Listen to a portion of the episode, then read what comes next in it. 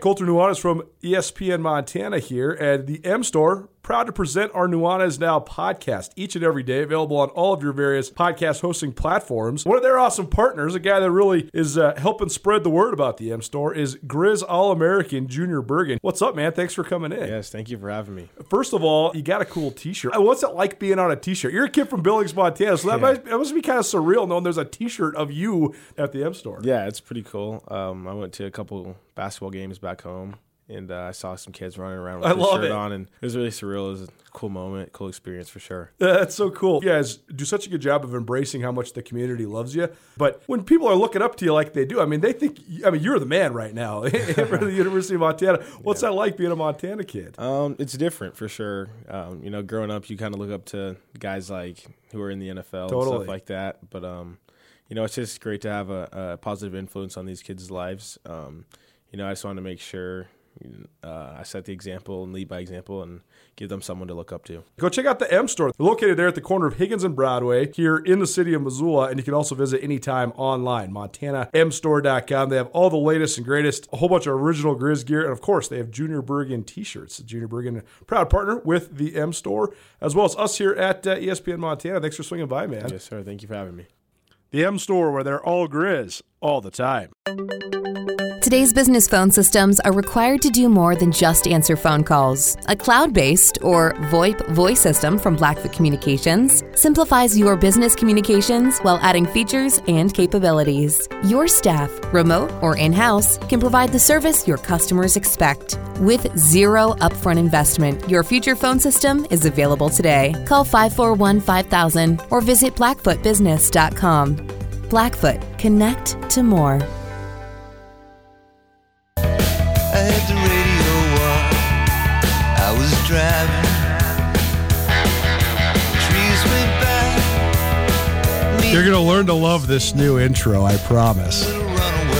And Reese is already nailing it, too, teasing you with Rage Against the Machine, leading you in with Tom Petty. It's Two-Tail Nuanez, one oh two point nine E S P N Missoula, except for there's no Two-Tail today. Riley Corcoran, voice of the Grizz, joining me in the uh, number one chair, we're going to call it today. Welcome in. one oh two point nine E S P N Missoula, broadcasting to you live from the E S P N studios right here in the Garden City. If you want to find us on your radio dial, you already know, one oh two point nine F M. If you're watching us on T V, man, he looks pretty. Way more pretty than the guy who usually sits in that chair. That's me. S W X Montana, statewide, and you can find us anywhere on planet Earth on the live stream, one oh two point nine E S P N dot com. Stream presented by Opportunity Bank. Opportunity Bank, your local bank, your opportunity. Got a big show today. We're doing three different giveaways. Not one, not two, but three. If you're a big, loyal listener, you know we're always hooking you up. We're hooking you up with all the good eats, all the good drinks every single day. But it's a short week. We're not going to be here on Thursday and Friday. We hope everybody's out there having a safe Thanksgiving with your friends, family, or isolated, whatever you want to do. We're not here to judge. Just make sure you have yourself a good time. But today we're going to give you some wings to the Desperado Sports Tavern. Riley and I are going to exchange some trivia questions. We also have a, a gift card to Taglieri Delicatessen, which is the best sandwiches in all of Missoula. We'll give it that to you at the top of the hour. And we also have a twenty-five dollars gift card to Dobie's Teriyaki, best Seattle-style teriyaki in the city of Missoula.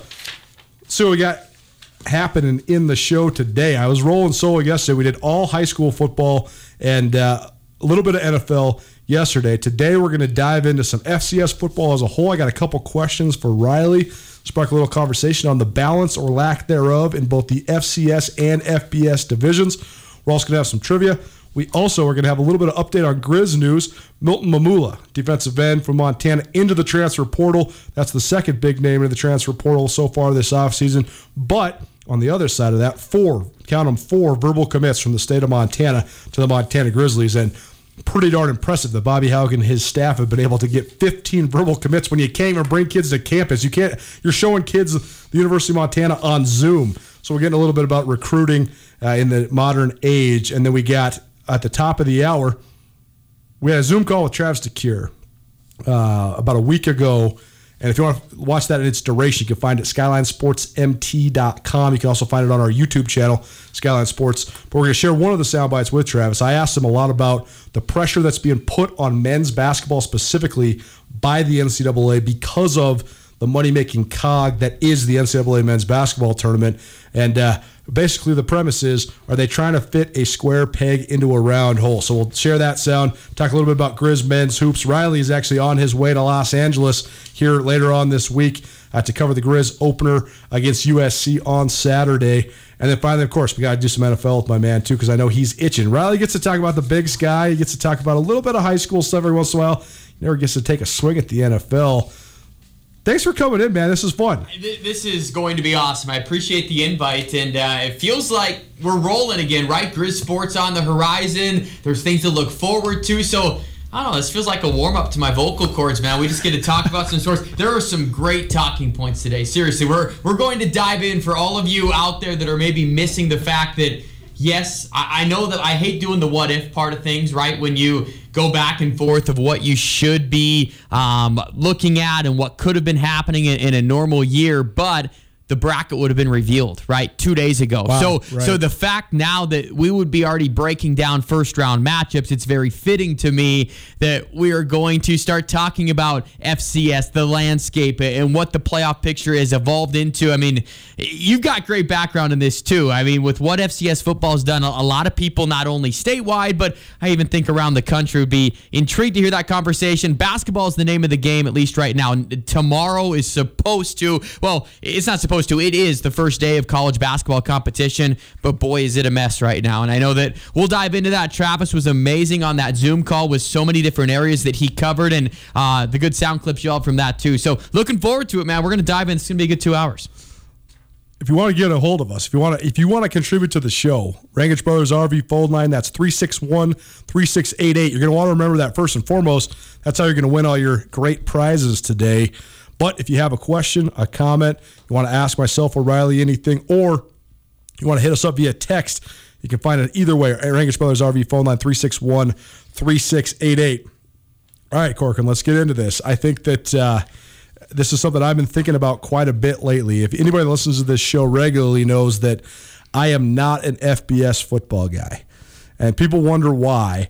And I think it's because the stratification of what the F B S has become, it's become a non-salary cap sport, basically.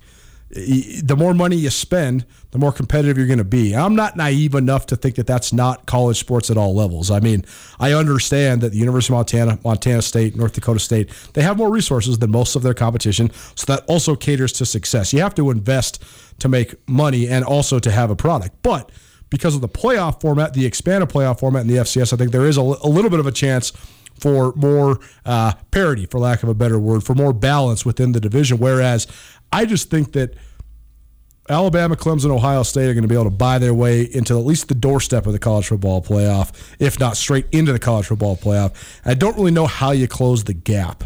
I think that there's a couple teams that are right outside the uh, right outside looking in, but I, th- I think there's a couple teams that can kick down the door. We'll get into that in a little bit. But I was thinking about the structure of the actual F C S playoffs, and I was thinking about when Division I double A was first formed back in nineteen seventy-eight. And if you look at the history of champions at this level, there was no real rise uh, of a consistent power until Eric Russell's team started winning championships in nineteen eighty-five at Georgia Southern. And Georgia Southern won in eighty-five, eighty-six, eighty-nine, and ninety. That was the first real dynasty of the Division I double A level. But when you look at the playoff bracket and you look at what those teams' history in that little moment had been, and you look at the runs that they went on, from Florida A and M that won the very first in nineteen seventy-eight to Boise State in nineteen eighty, Idaho State, people forget, Idaho State won a Division I double A national championship. I mean, in recent memory, too. I mean, I would say nineteen eighty-one. That That's at least recent history enough for, for Idaho sure. State, a team that's maybe not thought of as a national power. But, yeah, to further your point it's, more, I mean, that's amazing. It's so amazing how, uh, first of all, that it's not just that they got hot. That They had a good program, a great program back then. I mean, Holt Arena, which has become an antiquated uh, venue now, that was a state-of-the-art venue back in nineteen eighty-one. I mean, Idaho and Idaho State, those the Kibbie Dome and, and Holt Arena. And the were, mini dome, the Kibbie Dome and the mini exactly. dome. Exactly. Right? I mean, they, they they those two were those were hot arenas though, and I think that it catered to them being able to recruit some great athletes, and you had some some great players on those teams. But regardless, you know, Montana State, nineteen eighty-four. I mean, that's one, among the most anomalous national championships in the history of Division I football. I think you're one and ten the year before, two and nine the year after. It's a moment in time. I mean, Dave Arnold won a national championship and got let go two years later. Imagine that. It's it's crazy to think, but that's another example of the runs. And then you get up into the nineties, which were actually by and large dominated by the dynasties, Youngstown State primarily, but also Marshall uh, and Georgia Southern, of course. But you had Montana in there in nineteen ninety-five, and that was the spark of Montana becoming uh, a dynasty in its own. But that Montana team, people actually forget, was I think the number sixth. Uh, I think they're number eight in the nation in rankings and number six in the seeding, and they needed a bunch of different things to go right for the playoffs to continue to come to Missoula. And then you look, go all the way up into the two thousands. I think that, you know, ninety-nine, two thousand when Georgia Southern won the championships, they were the best teams. two thousand one, Joe Glenn's Montana team, the best team. But then you look at some of the other mid two thousands. App State had their three-year run, of course. The, James Madison's first title in two thousand four. Richmond's first title in two thousand eight. Villanova's first title in two thousand nine. And Eastern Washington, the last Big Sky Conference title in two thousand ten. Those are all teams that caught the momentum at the exact right time. And the the uh, the irony of this situation, too, is that you talk about Bobby Hauck leading Montana to three national championship games in the span of seven years and falling in each one of those. Montana had the best team in the country probably six times in the seven years that Bobby Hauck was the head coach. I'd say five times. oh four, oh six, oh seven, oh eight, and oh nine. Five for sure. And and those teams didn't win a national championship. But uh, t- to me, that's actually the beauty of the playoffs. Because you, you can have somebody that's not the absolute best team win it because they get hot at the right time. I also think that at the F C S level, one of my favorite parts is you do not get killed for losing a, a singular game. The oh eight Grizz, for example, I remember they lost to Weber State. That was their only conference loss under Bobby Hauck the last four years he was at the helm. But that sparked them, and they just steamrolled everybody from that point forward because it was a wake-up call. They beat Weber in the playoffs. But re- regardless... Then we get to two thousand eleven, and North Dakota State beats Sam Houston State in the national championship. And since then, it's been nothing but N D S U. N D S U's gone one hundred twenty-eight and eight over the last nine years. Repeat that number: one hundred twenty-eight and eight in nine years. In nine they've years, lost eight games. They've gone undefeated three times in nine years, and they've lost eight total games, and they've won eight national champions, national championships. So my first question for you, Riley, then is. The answer to the question of is the F C S balanced is no. N D S U owns the F C S. There's nothing to argue that point. But if you take F- N D S U out of the F C S, is the F C S balanced? Yes, I think it is because you have, I mean, look at the list of teams that you just went down and said, right? And there are so many different points off of what you said in the last couple of minutes that I could stem from. And I think that one point I definitely want to hit on is the playoff aspect of it, right? Let's right. look at all major sports. What do we love most about it? The tournament setting at the end. No question. The N B A. I mean, just we can go through every every single sport in the regular season. You're not getting penalized for a five-game losing streak when you have two of your best players out. N F L, right. Same type of deal. Wild card team can get hot and win it. F C S playoffs. Same, th- all of those teams that you mentioned during those crazy runs that they made, they got hot at the right time. Right. That's why we love sports, though, because a team can peak. And they might not be the best team all year, but at a certain time, they are. And I think with the F C S playoffs, stemming back to what you're saying about is it balanced if you took out North Dakota State? Yes, I because there are multiple teams you could pick, right? I mean, yes, there are there are pecking orders, right, yeah. of the, the next in line. Mm-hmm. And I know we're going to get into that, too, of there's probably a group of four or five schools, and I would put both Montana schools in that category that are nipping at the heels, that, that can sure. take that next step. Um, but for F C S football, if you took out N D S U, who, who would you say is the favorite to win it? Every year in the last decade. You know F C S football better than anyone. Man, I think that there's been a lot of teams that are right there. I mean, James Madison has to be the favorite. Would it be that would would the same team have been your repeat answer from year to year? Sure. And that's the other thing that's crazy. And we're going to get into some of the teams that could have won it that were big-time contenders. But I also think the playoff format, it caters to, but also then makes it so that you encounter matchups that might be your nightmare matchup or vice versa. I hearken back Wofford. to uh, That's uh, the one that Wofford in two thousand seven Bingo. for the Grizzlies, no Bingo. question. Yeah. Uh, I hearken back to the the uh, twenty eleven twenty twelve Montana State Bobcats, led by Denarius McGee. Those teams were outstanding. They had borderline pro-quality players at all three levels of their defense. They had the two-time M V P at quarterback. They had a record-setting running back in Cody Kirk. I mean, the list of names that you could go through with those Bobcat teams, they're some of the great teams in the history of that school, and would likely be remembered as some of the great teams in the history of the conference had their playoff runs not come they they abruptly be, were shortened because in two thousand ten they run into North Dakota State when North Dakota State's first getting started. But that was actually not that was the uh, the foreshadowing of the N D S U dynasty. But it was Sam Houston State. It was the worst matchup in the country. Friday night game, I remember it too. Under the lights, yep. Bobcat Stadium, absolutely. I mean, it was the worst matchup in the country for Montana State, and they happened to play Sam Houston in the quarterfinals. So I, I, it was my thought that I don't know if Montana State would have won the national championship those two years. I don't think they would have. I don't think they even probably would have made it to the championship round. But the difference between the feather in your cap as a program for the Final Four and the Final Eight is significant in the F C S, and Montana State fell short of that Final Four two years in a row because they played definitively the second best team in the country. Think of last year's F C S playoffs. Just switch the bracket. Let Montana State play Weber in the quarterfinals in that rainstorm, and it doesn't affect them nearly as much because they don't have a high-flying offense with a quarterback like Dalton Snead. Instead, they could just take it to the ground. You get a slugfest and put the Grizz on the other side of the bracket, send them to Fargo. I think the Grizz are a better matchup for N D S U in that scenario, so I think that sometimes it caters to the matchups a little bit, either uh, helping you advance farther than maybe your your quality of your program deserves, or sometimes falling short to a team that's just your kryptonite. Uh, the matchup part of these things are what the most intriguing aspect of it is. And, and I hate the fact, just from someone that loves F C S football, and we love the bracket side of it, I hate the regional matchups of it too. Right. And I think that's why there are so many people that are pushing so hard against that, that all year long, those matchups that you create, you have a Montana Weber State. That's that's the game you get in the quarterfinals. No, I want to see I want to see Weber State go play, I mean, a Northern Iowa. I, I want to yep. see Monmouth. I, I know Monmouth. I mean, they played James Madison. Shoot, send them out to Sacramento State. I, I know that there's a lot of logistics that come into that fa- factor too, but you're right. It comes down to matchups and how this bracket is made up and the teams that they put on one side or not.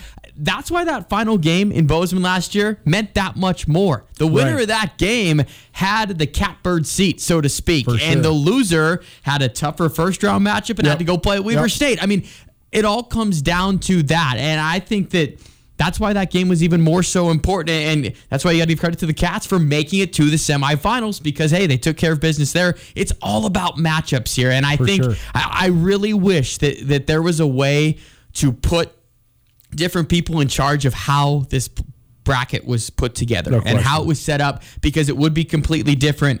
But, I mean, all the names that you've thrown in there, Colter, I, it goes to show me there is balance. Same question right back at you. Would you say, I mean, for the fact, if you took North Dakota State out of it, where would you put the F C S? Well, Tutela Nuanez, one two nine E S P N Missoula, statewide, S W X Montana Television, worldwide, ten twenty-nine E S P N dot com. You can find us on the stream.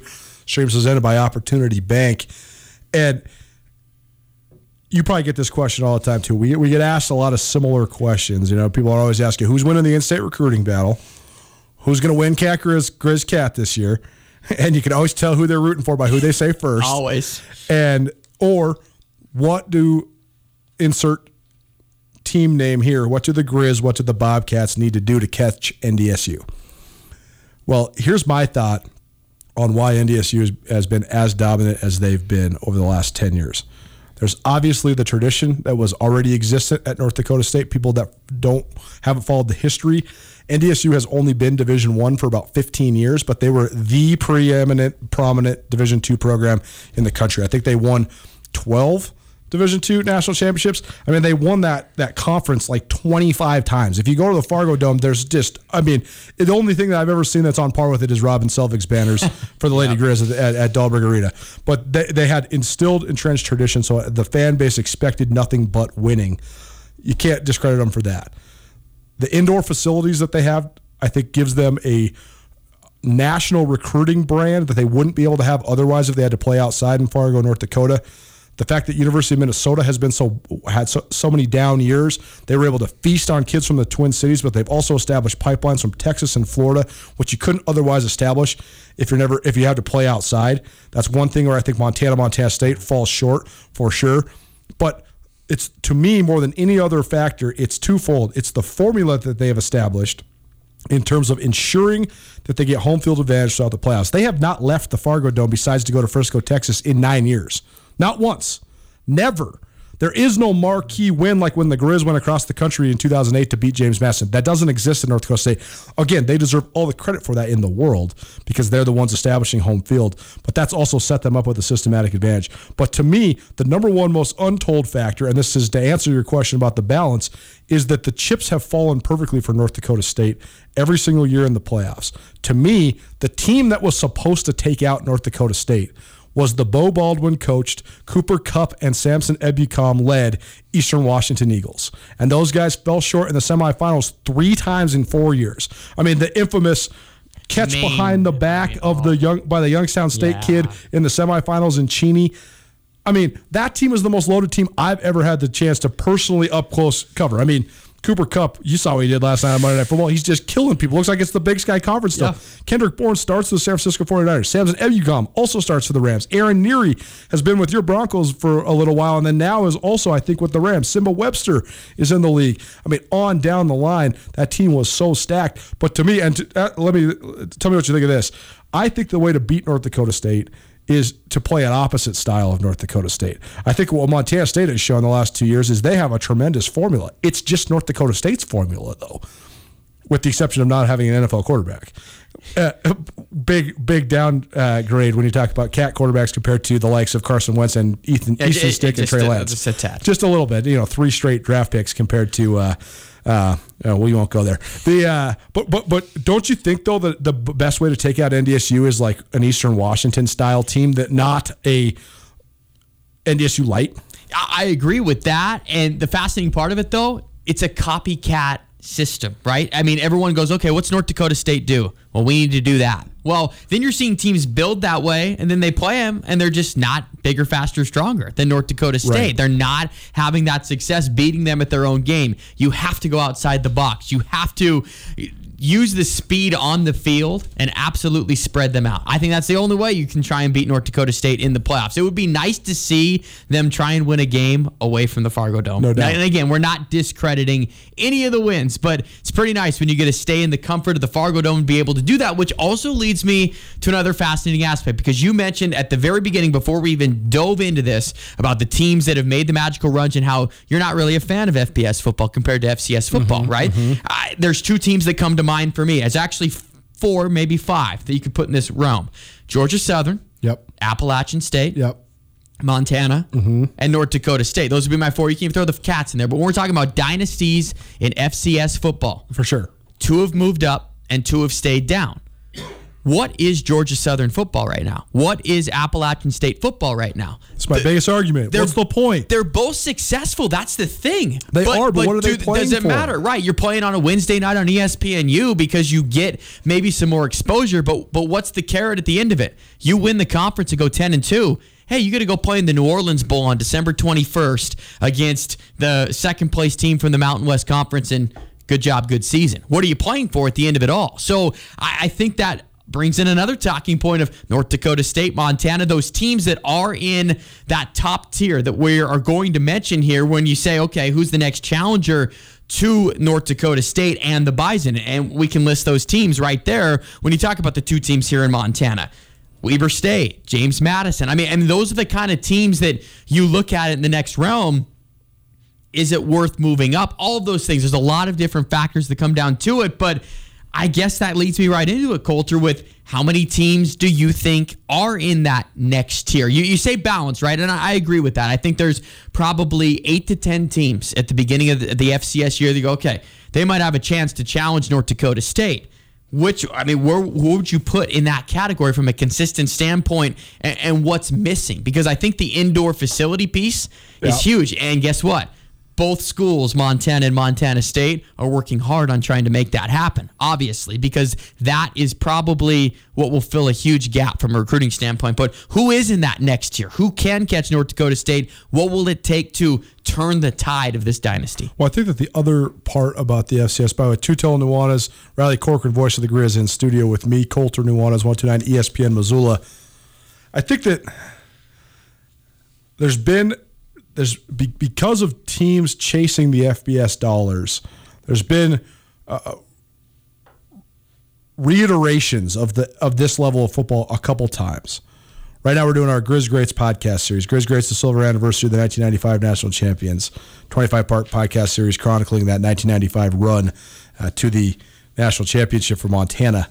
And one of the, the central themes of that is the status of the Big Sky Conference and the, as a whole at that time, and the status of Montana within the Big Sky Conference and on a national landscape. People that have been around Missoula for less than twenty-five years, they might not realize that Montana was David, not Goliath, until they won that nineteen ninety-five National Championship. The Goliaths already existed when you talk about Eastern Kentucky, Georgia Southern, Youngstown State, and uh, you know, probably Boise State. Boise State, Idaho, and Nevada between ninety-three and ninety-five all lead the league. Everybody in the Big Sky Conference is wondering, well, who's going to carry the flag? Who's going to be that team? Boise State had played for the national title in nineteen ninety-four. You'd had great runs, two national titles by other members of the league, but not Montana. Montana had just started to blossom. nineteen ninety-three, they won their first Big Sky title with Dave Dickinson. But that was the beginning. That was the origin point. So Montana was able to then assume that spot as this premier school in the F C S. Georgia Southern was right alongside them still. Appalachian State came up to that level. But I think that the leaders bring everybody else along. I think the best thing that ever happened to the Big Sky Conference, and the reason we see the parity that we do in the league over the last eight years, is because of the run Montana had from nineteen ninety-five to two thousand nine. It made everybody reinvest in football. We have to figure out how to catch the Grizz. How are the Grizz doing this? It, Montana State's the greatest example. Montana State tried to catch the Grizz in all these different ways, and in a lot of ways they have, in the ways that they've expanded their facilities and all these things, but the Grizz set the pace for that. So now I'm wondering then is how much is N D S U setting the pace, and how do you catch them? And I think that the, the biggest, I mean, there's a there's a Montana, Montana State analogy in the Dakotas right now, right? South Dakota State is to Montana State what North Dakota State is to Montana, right? South Dakota State has been trying their hardest to catch N D S U, and they're not there, but they've closed the gap quite a bit, opening up the new stadium, opening up the new practice facility. I mean, talk about style. John Stiglmeyer went from Zach Zenner run the ball all the time to Taryn Christian, Jake Weineke, we're going to throw the ball all over the place. They changed their entire offensive system to try to combat North Dakota State. So in terms of the teams that can do it, though, it's an interesting question, because I think that there's some stuff that's in flux. I think that there's some schools that if they wanted to make the transition could do it. I think a school like U C Davis could do it. If they really wanted to invest in football, if they wanted to become an F C S power. I think Weber State has done a great job reinvesting. I don't know how much m- more traction they can gain, though. They already have the indoor. They already have the greatest coach in their school's history. They've already had some of the best success ever. What happens when Jay Hill walks out the door? How do you continue it, right? I mean, that's the thing that Montana deserves so much credit for. They had, what, count them up, one, two, three, four, five, five coaches during their dominant run. That's a lot different than a lot of other schools. That's another, another thing N D S U deserves so much credit for, because sometimes it really is the leader of the program. We'll see what happens with Eastern Washington this year, but they have not been able to replicate what they had with Beau Baldwin, and he's the tie that binds, because he was with Paul Wolf and then the head coach for nine years. Eastern hasn't been the same since Beau Baldwin left. So a lot of it's financial, a lot of it's uh, identity. But, I mean, what do you think? Who who are the sleeping giants? I think that, I mean, to me, and I was arguing this with Tutel last week, Montana is the program. Montana's the program that has the highest uh opportunity to close the gap with N D S U. I'm glad that you said that, because if that would have come from me, then it would have obviously come, come from a different narrative, because now I'll go a different route, maybe say other teams. I obviously think Montana is in that next category of teams that yep. absolutely are right there, that are close. They're, they're a couple things away from something turning the tide in their direction where they could be that dominant team again. I look at, I mean, James Madison, and, and I'm going to go on, on this preface first. The entire Eastern United States, they are the only F C S program right now that I would even put in that category. Mm-hmm. That's east of Fargo or east yeah. of uh, Cedar Rapids in, right. in northern Iowa. I would say northern Iowa, South yep. Dakota State. Yep. Those are your teams that can challenge North Dakota State within their own conference. Right. You look at the three in the Big Sky. I'd say Montana, Montana State, and Weber. Eastern, I'm not saying that they can't ever get back there, but it seems like, as you mentioned, when they had their chance, like that yeah. was their best chance, right? And now they, they have a lot of, they've got a lot of questions over there that they need to figure out before they can see if they want to be no the question. number one team in the F C S. Weber State, this might come off as sour grapes. I don't know where they can go from here, because I, I go down to Ogden, and, and this program is one hundred percent where it, absolutely where you need it to be. Yep. Final Four last year for the first time in school history. They made the playoffs four years in a row, three state, three straight Big Sky titles. Where's the interest level? Where, right. Where's the interest level? They can't right. even. That stadium, right. and I understand weather played a huge part of it. It was Friday night. I mean, sure. all these excuses. Sure. For a, for a quarterfinal game, that's that's what you got. In one of the, in one of the bigger metropolitan areas in the United States, or in the in the Western United States. And, and that's the gripe from Weber people yeah. down there. You, yeah. you talk to a lot of people that follow their program day right. by day right. is... we can't get people that more people care about Utah and Utah State still. So I still I think that is going to hold Weber back to, okay, what more can we invest in, and what's our what's the carrot dangling at the end right there? So I would say for a, for a short answer, I would say it's Montana, South Dakota State, and Montana State. Oh, and it's it's the there's three prongs of the way you're going to make money at the F C S level of football, right? You're going to have private donations. Weber State's done a great job yeah. garnering private donations. You're going to have money at the gate. Montana, Montana State, North Dakota State, and Northern Iowa, they they beat everybody at that, and James Madison. Yeah. And then there's student athletic fees. So what's your enrollment, and how much does the student body U C pay Davis for? And that's on. why Davis is in the mix, because Davis has almost forty thousand students. Every single one of them is paying two hundred fifty dollars a semester for a student athletic fee. That's a rough number. I can fact check it for you if you really need me to. But Montana, Montana State, they don't have that student athletic fee. So that's why this pandemic has been so detrimental, because you're talking about you're losing money every time you don't play in front of people, period. And so how do you how do you bring all those things together? South Dakota State's done a great job of starting to make money at the gate and private donations. N D S U, they have their following. They got their private donations. They have all of it. They they have the whole f- formula figured out. Montana has obviously had some of the great donors in the history of the F C S, and that's why they have the facilities that they do. But they also win the game when it comes to what they get at the gate more than any other team in the F C S. So I think that the dividends of the building of the Champion Center, we haven't seen them quite yet. I think that's going to be a huge thing for Montana. But I do think that you take N D S U out, and there is some teams that could build towards the buys. I don't think this is a scenario where if N D S U stays in the F C S, they're going to win the national title forever. I do think the gap is closing, and I think that one of the main, I think that the two biggest factors, I really do. I'm not just saying this because we're on the radio or on T V in Montana.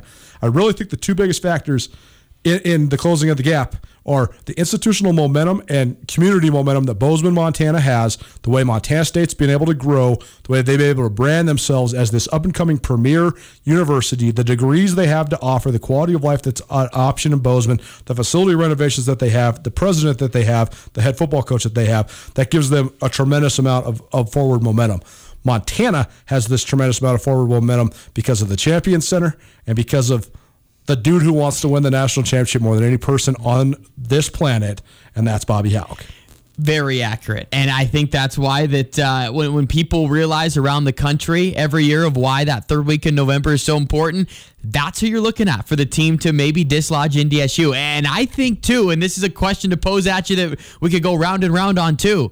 When North Dakota State gets upset one time, does it give everyone else belief, or more of like, whew, all right, that's over. Let's go. Um, imagine Eastern Washington Cooper Kupp's senior year does not lose in overtime. Imagine Kupp doesn't roll his ankle at the end of the fourth quarter, and they get to Eastern Washington gets to play that game with Kupp on the perimeter. If they, I'm taking the Eagles. I mean, that would have been a landmark moment in the F C S. A, a, a team from the Big Sky going on the road and winning in Fargo.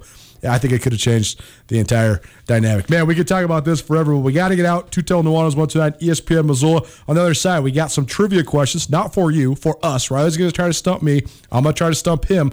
But we do have wings at the Desperado Sports Tavern and Grill, so get your phones ready. We're hooking you up, like always. Colter Nuanez, Riley Corcoran, voice of the Grizz, in with me, Colter Nuanez, back after this. Colter, obviously, if people are traveling, you got to have them stay somewhere else, not with you. That's true even when COVID isn't going on, and especially now. So you send them out to the wind gate. We know that. That's obvious. What you might not know is about all the meeting space they have out there, convention space, and even personal office space, because God knows I can't stand being with you any much longer. I'm going out there. I'm going to lock up my own personal office at the wind gate. You can do the same thing. If you need a business space, whether it's for yourself personally or or you're just tired of doing Zoom meetings, you just want to see other humans, but you want to be socially distanced, the Wingate has great business meeting rooms. You can space out. They have all the hookups and technology you're going to need for any sort of meeting or presentation. Or if you're like Ryan, you just want to have a place where you can work in peace and quiet, the Wingate Inn also a great option for those that live and work around Western Montana and the city of Missoula. If you have anybody coming through town or you want to get your kids out of the house, Wingate also has awesome rooms, great business rates. The pool is back open. They've done a great job of making sure that's going to be safe for you and your family. The Wingate Inn, located in Missoula, it's an excellent option for business travelers, local business people, or anybody coming through the city of Missoula. Let the Wingate Inn make you feel at home even when you're not. Welcome back. one oh two nine E S P N Missoula statewide, S W X Montana television worldwide, ten twenty-nine E S P N dot com on the live stream.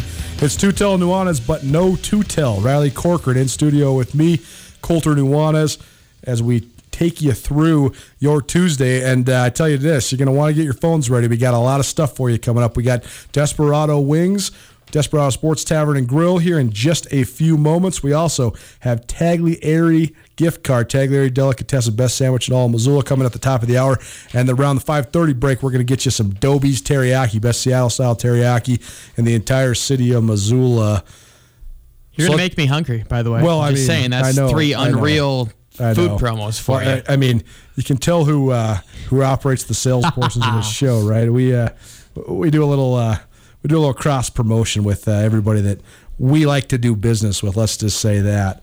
Um, if you missed anything, first segment, you can find it on the podcast. Podcast is also located there, ten twenty-nine E S P N Missoula. Rate, review, subscribe. It's always good for us. Put it on your social media. Put it on our social media. We love it. Uh, we broke down the balance or lack thereof in the F C S in segment number one. But now... time to get in to some trivia. So first of all, I know anybody and everybody out there that's listening wants some Desperado wings. Corcoran and I had some last Monday. Oh, they were great. While we watched the uh, Minnesota Vikings trudge through uh, the, their victory against the hapless Bears. What did you get? What kind of wings did you get again? Oh, I got the... You got the sissy wings. I, this, yeah, I know. Yeah, yeah, I, yeah. Follow, I followed suit with that. But the... Um, what other ones did I get too? The Maui Wowie. Maui Wowie. Maui Wowie. Those yep, are yep. those are pretty darn good too. I don't know. You got me craving them. I kinda... All right. Well, we're gonna we're gonna hook you up right now. Give us a call. three six one, three six eight eight. All you got to do is be the second caller. three six one, three six eight eight. Got a dozen wings to the Desperado Sports Tavern and Grill. Voted on the best wings in Missoula by you, the wing consuming voting Missoula public. All right, Corcoran got some trivia for me. We're going to go back and forth. So we'll go one of your questions, one of my questions. Okay. One of your questions, one of my questions. I've got a great question here for you. Okay. Okay. And we were going back and forth, and there's there's so many things that are in Montana history lore, I mm-hmm. think, sports history lore, mm-hmm. right, that mm-hmm. aren't talked about. And so this first one to you. Who made the Brawl of the Wild oh, trophy? Who made it? Okay, who so made like it? Who designed it? Who designed it? Okay, I remember hearing this story, and I remember it's, it's in um, Pat Kearney's book, the the The Divide War, which is a great book for anybody that wants to learn the history of of Montana, Montana State football. Um, it's a guy from Mission, right? He's from uh, he's from Saint Ignatius, right? Oh my gosh, I'm gonna remember his name. Um, uh, Short name. It's uh, Samuelson. No. Uh, sure. Norm Jones. Norm Jones. That's right. Norm okay, so Jones. okay, so then I think there was another Samuelson that was involved in the presentation of the trophy, like a like a Dave Samuelson or something. What's the story? I can't remember the story now. I'm completely blacking out what the actual story uh, is. Gosh, I mean, with the Samuelson aspect of it too. Now you're you're going to make me text Chuck Mays, because Chuck Mays. We need to get Chuck Mays on the show here. Oh, by man. the way, too, yeah. That guy will give you every piece of history you want to know about the Brawl of the Wild yeah, trophy yeah. and the Little Brown Stein. I think Chuck Mays goes Ooh, home yeah. and sleeps with the Little Brown Stein. He takes it off Bobby's uh, cabinet, basically, in his office and takes it home. But uh, for those you know, that don't know, Chuck yeah. Mays is the senior uh, yes, athletic yes. director for facilities should, at U S Should preface Montana. that. Uh, More, more importantly, he's from Anaconda. Yeah. So I mean, he's you know, there's no such thing as anybody that's not a great person from Anaconda. I never met a bad Anaconda guy. Here's a, here's a bonus one too. How much does the trophy weigh? Oh man, I think a lot, because it's always it's always the big boys that got to go get yep. it off the truck. It's yeah. always the offensive lineman. It's the best picture of the year, no matter who wins Love the game. It. The the offensive lineman carrying the trophy around the field. It, it, it doesn't get any better than that. Okay, good one. You you, you got me. I, I got you. And for the record, for all those out there driving home wondering how much that trophy weigh, it's an estimated one hundred fifty pounds. Oh, okay. That's about right. Yeah, okay. All right, question for you. Bobby Hauck has coached seventy-four career home games at Montana. Okay, seventy-four games at Washington Grizzly Stadium in his uh, cumulative nine seasons at the helm.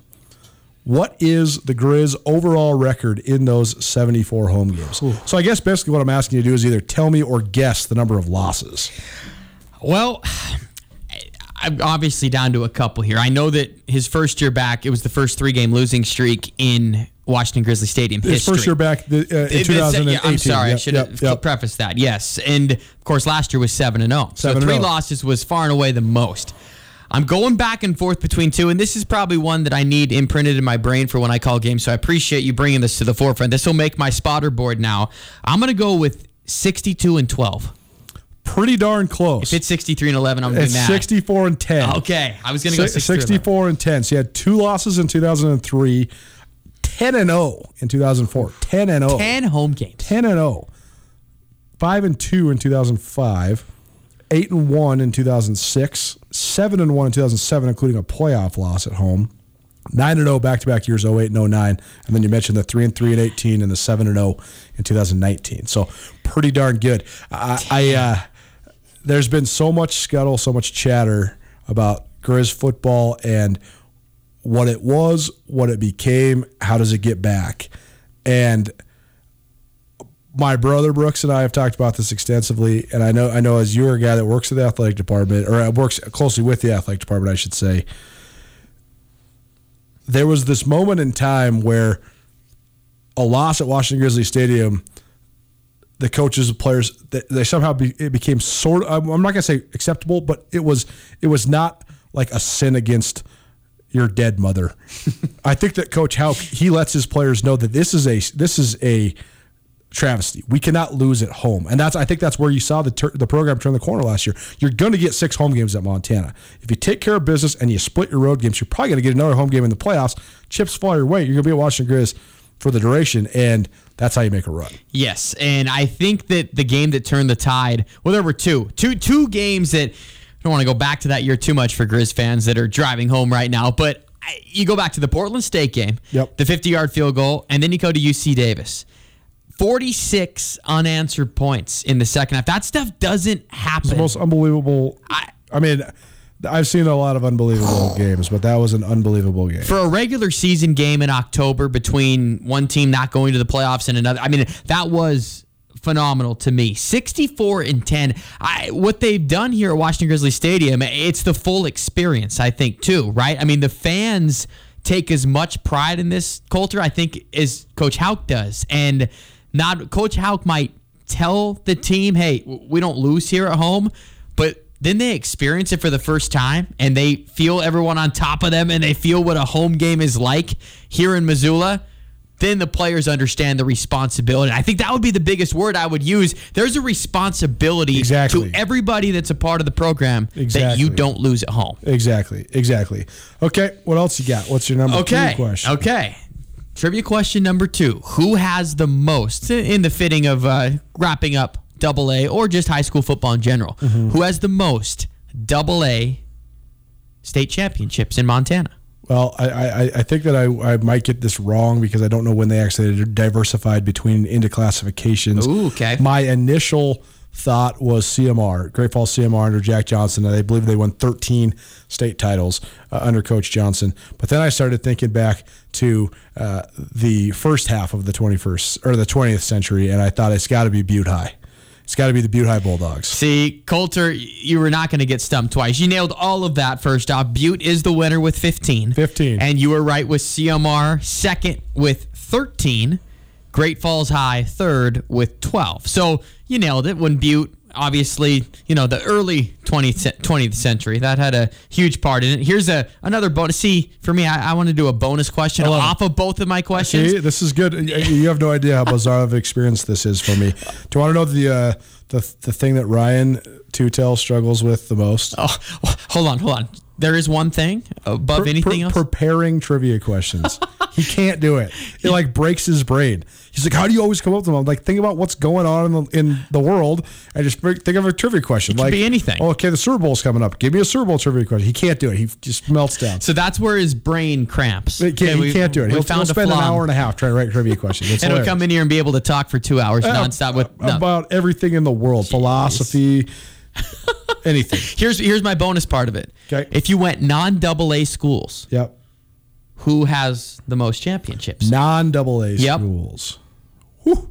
Yeah, I mean, we're didn't go- Sydney win like nine in a row or something like that? Bingo. Crazy. Not not in a row, but nine total. Okay. But yes, Sydney okay. is up there, and there's one hidden gem. And I mean, if you got this, we'd be maybe flying to Vegas or oh, going to man. buy lottery tickets. Uh, hidden gem. Well, I know. So let's see. Count them up. Does the recent co-op between Drummond and Phillipsburg count? Because if that counts, then Drummond has been a part of eight since two thousand three because they had five before the co-op started. I'll just say it's not them. Weibo. Highwood. Oh, right. Highwood. Because then yes. Highwood and uh, and uh, uh, who? The other we small do. town, they had to become a co-op, yes. and it, it's the most brutal thing ever because yep. they had like this great the early rivalry. two thousands, they had it going. Oh, look that up real quick. We can't. We have to. Highwood with eleven, and most of them come in here after two thousand. So those were the ones. I mean, I had five schools kind of written down there. You you covered most of them. Butte. Geraldine. There you go. Geraldine, Jeez, Highwood, and Highwood, now and the, and they're, and of course. I don't know if this is salted an open wound or funny, but the na- they're named the Rivals. That's their ra- that's, that's their team name. Okay, one more trivia question for you, Riley. Bobby Hauck became the all-time winner in Montana football history okay. last year in terms of overall total victories at the helm for the Grizz. Uh, ninety-six total victories okay. so far for Bobby Hauck. He passed Don Reed along the way. Don Reed had eighty-five victories in his ten seasons at the helm. Who is third in school history with fifty-one victories accomplished between nineteen sixty-seven and nineteen seventy-five? This also stems back, too, to the fact of Montana having all the turnover with head coach. I mean, right. the fact that number three is fifty-one, I mm-hmm. think that might be the most fascinating part of the questioning before for I answer. Sure. But I, I do have this list imprinted in my brain for yeah. my spot. Jack Swarthout. Swarthout. Yep. Jack Swarthout. So, yep. Those, I, those Grizz teams of the late sixties were yep. great. Uh I think, what, sixty-nine and seventy? Yep. They those won the, the Big runs. Sky, went to the Camilla Bowl. Is that right? Nice. Yeah. Good. Yeah, those teams so your were brain's good. working today on a, a, a little, a little bit, good. a little bit. Hey, by the way, this is just a completely outside, but have you ever interviewed Steve Okoniewski? No. You need to get him on one of your broadcasts. Oh, he was one of the man. great linemen for those nineteen sixties just to say the teams. name. I don't and, I mean, when I interviewed him for the Montana Football Hall of Fame for his biography, he talked to me for an hour, and I was, like, crying. I was laughing so hard.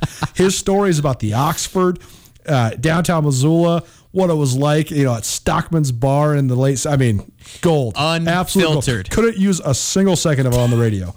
It was amazing. That's two, great. Two Total Ones, one twenty-nine E S P N Radio, S W X Montana Television. We got to get out. We got to talk... transfer out of the Grizz football program and four new recruits coming in to the Grizz football program. Stick right here. Riley Corcoran, voice of the Grizz, with me, Colter Nuanez, next. Today's business phone systems are required to do more than just answer phone calls. A cloud-based or VoIP voice system from Blackfoot Communications simplifies your business communications while adding features and capabilities. Your staff, remote or in-house, can provide the service your customers expect. With zero upfront investment, your future phone system is available today. Call five four one, five thousand or visit blackfoot business dot com. Blackfoot, connect to more.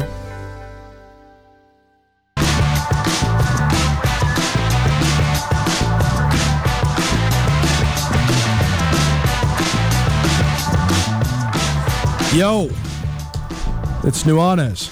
It's not Tutel. Tutel's on vacation exponentially you think at this he's point. Already, you think he's already eating Thanksgiving meal? He called me earlier. I said, what are you doing? He said, I'm washing my car. I said, you've lost it. Yeah. You don't wash your car. How, how, what, what, what, On what a Tuesday you, afternoon, what are you doing? He he doesn't wash his car ever. Corcoran, have you seen his car? It's seven dollars. It costs seven dollars. He bought it. He actually got it given to him for free, and he had to pay a seven dollars fee to get it over the Canadian border. That's what it costs to get it into America. You know, that is so fitting for Tutel. Isn't it? It is just, Isn't it? You know, you can't make that stuff up. It, it, it's just truly amazing. It's Tutel and Nuanez without the Tutel. Riley Corcoran, voice of the Grizz, in studio with me, Colter Nuanez. If you're listening on the radio, you already know it's one oh two point nine E S P N Missoula. If you You're watching on T V, S W X Montana, statewide. And if you want to listen to us online, you can check us out online. That's ten twenty-nine E S P N dot com. Stream is presented by Opportunity Bank, your local bank, your opportunity. If you want to give us a call, three six one, three six eight eight. You're going to need that at the top of the hour here, just in about ten minutes or so. We are going to have another great giveaway for you from Taglieri Deli. And uh, we also, you can text that number too, three six one, three six eight eight. We did get your text about the first segment, so we'll get to that at the top of the hour. We don't have time right now because we got to tell you about two different things. First of all, we got something sweet for you. We're always giving you all the goods and the goodies and the gift cards. But right now, we have something completely one of a kind that we're giving away. And this is going to be leading up until the end of next week. But we have a William Henry pocket knife from R P. Ellis Fine Jewelry. This is not just your average pocket knife. This is a collector's item. You got to buy it, buy it at a jewelry store. It's not, you know, at the sporting goods store. This thing, it's made of exotic materials, Damascus steel. It's William Henry design. If you know, you know. That's the Rolex of pocket knives. This thing retails at almost three thousand dollars. You want this thing. You're going to be able to show this thing off to anybody and everybody. It's a great collector's item. All you got to do is go to ten twenty-nine E S P N dot com, click on the link, fill out the little woo-foo form. All, you, all we need is a little bit of information from you, and we need you to just tell us in one word who's going to win the Super Bowl. That's it. One word, Super Bowl winner. You're entered to win. We'll give that away once the main man, Gus, comes back. Riley Corcoran joining me in studio. We're going to talk a little bit of Grizz. We're probably going to have to have this spill over to the next segment as well because we got a lot more things to get to, both from the balance of the F C S to Grizz and Bobcat basketball. But first, comings and goings on the Grizz football team. First of all, yesterday, myself, Scout on sports m t dot com, we reported Milton Mamula, defensive end for the Grizz, into the N C double A transfer portal. Uh, and he, he's a guy that I think showed a ton of potential when he first landed on the, the Grizz roster. But on the other side of that, four verbal commits over the weekend, headlined by Cameron Sermon, Missoula Sentinel senior quarterback, who just led the Spartans to the state title. Pretty good weekend for him. Wins the state championship yeah. on Friday night and then commits on the bus the next day. My thing is, in that in his last weekend, how many hours of sleep do you think he got? Oh, man. I mean... That's the thing, too. High school sports has evolved so much. I mean, oh, you know, you were a high school athlete yep. in Montana. The bus trips are both the best part about it and the worst part about it, especially if you lose. But they were able to stay the night in Billings on Thursday night and then Bozeman on Friday, or I guess Billings on Friday night as well, and then stopped in Bozeman on Saturday. Had a so, victory uh, tour. Victory yeah, lap. Exactly, a little victory lap. But cool, very pretty cool for Camden Sermon. Really cool. And, and a guy that obviously had a lot of factors leading into this. I remember that it kind of blew up in Washington when he left, to be because he was really the first. Because of COVID, Washington not playing fall sports, he he knows that he needs to get a look, comes here. What a great opportunity. I mean, and I know that you covered it a ton I, yesterday and all last year, how phenomenal Missoula Sentinel's run is.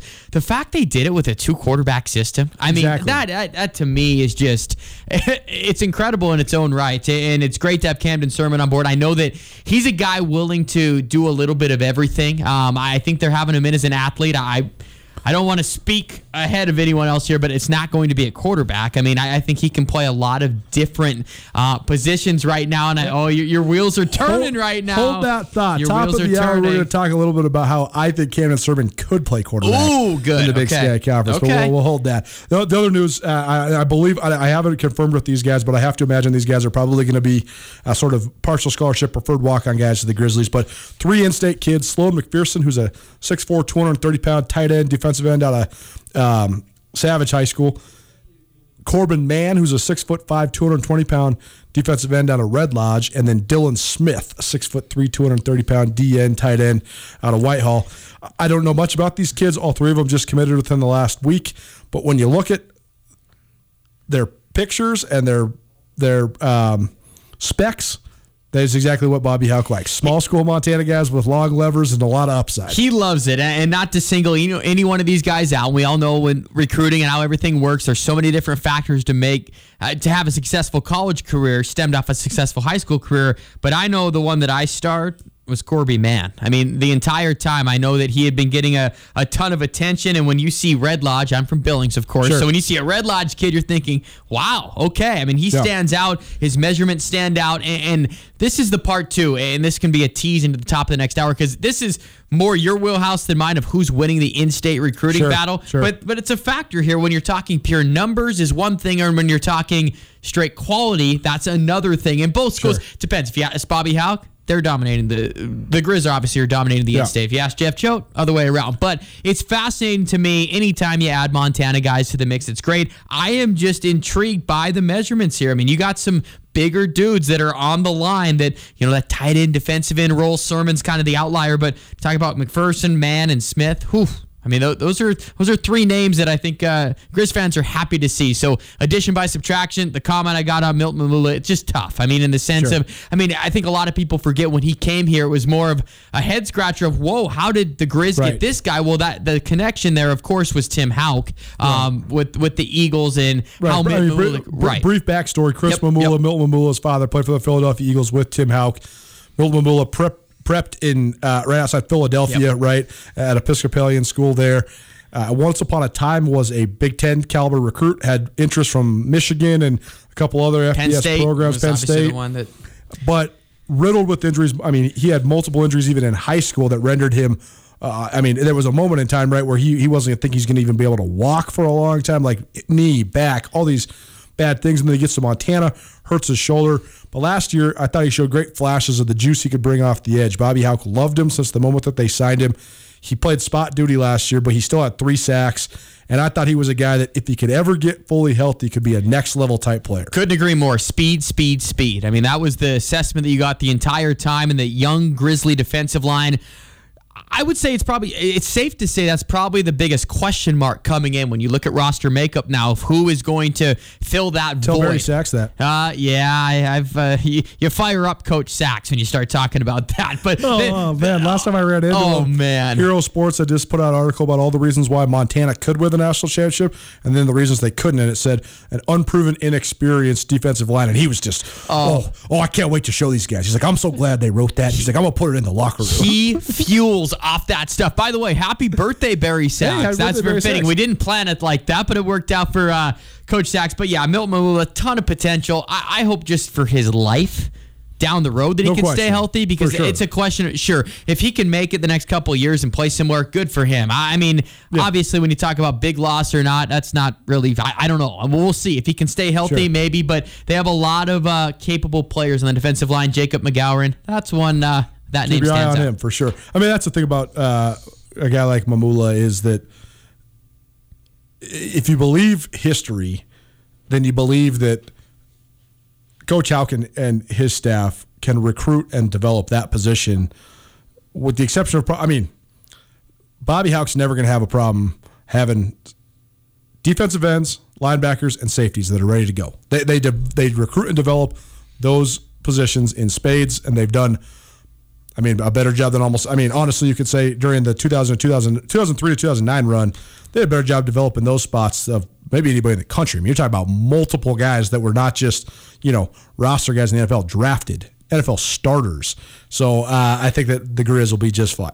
Me too. And I think from a defensive standpoint, we'll uh, we'll see. But the linebacker and safety aspect of it, Colter, loaded, as you know. They are loaded yep. and uh, ready to go from that standpoint. So we'll see. Hour number one in the books. Riley Corcoran, voice of the Grizz, joining me, Colter Nuanez, on Tutela Nuanez. Second hour, we got free Tagliari Deli, free Dobie's Teriyaki, and we're going to talk some Grizz hoops, probably even get into some N F L, and I'll tell you why I think Camden Sermon, Missoula Sentinel, is a Division I quarterback. Stay tuned. Tutela Nuanez. Get commencement ready at the Montana State Bookstore, your best place for blue and gold on game day or any other day. Their grad fair sale is going on right now if you visit m s u bookstore dot org. Free regalia when you purchase a diploma frame at the M S U Bookstore. You can obviously visit the M S U Bookstore on the Montana State campus. The Montana State Bookstore, your best place for blue and gold on game day or any other day. Visit on campus or at m s u bookstore dot org.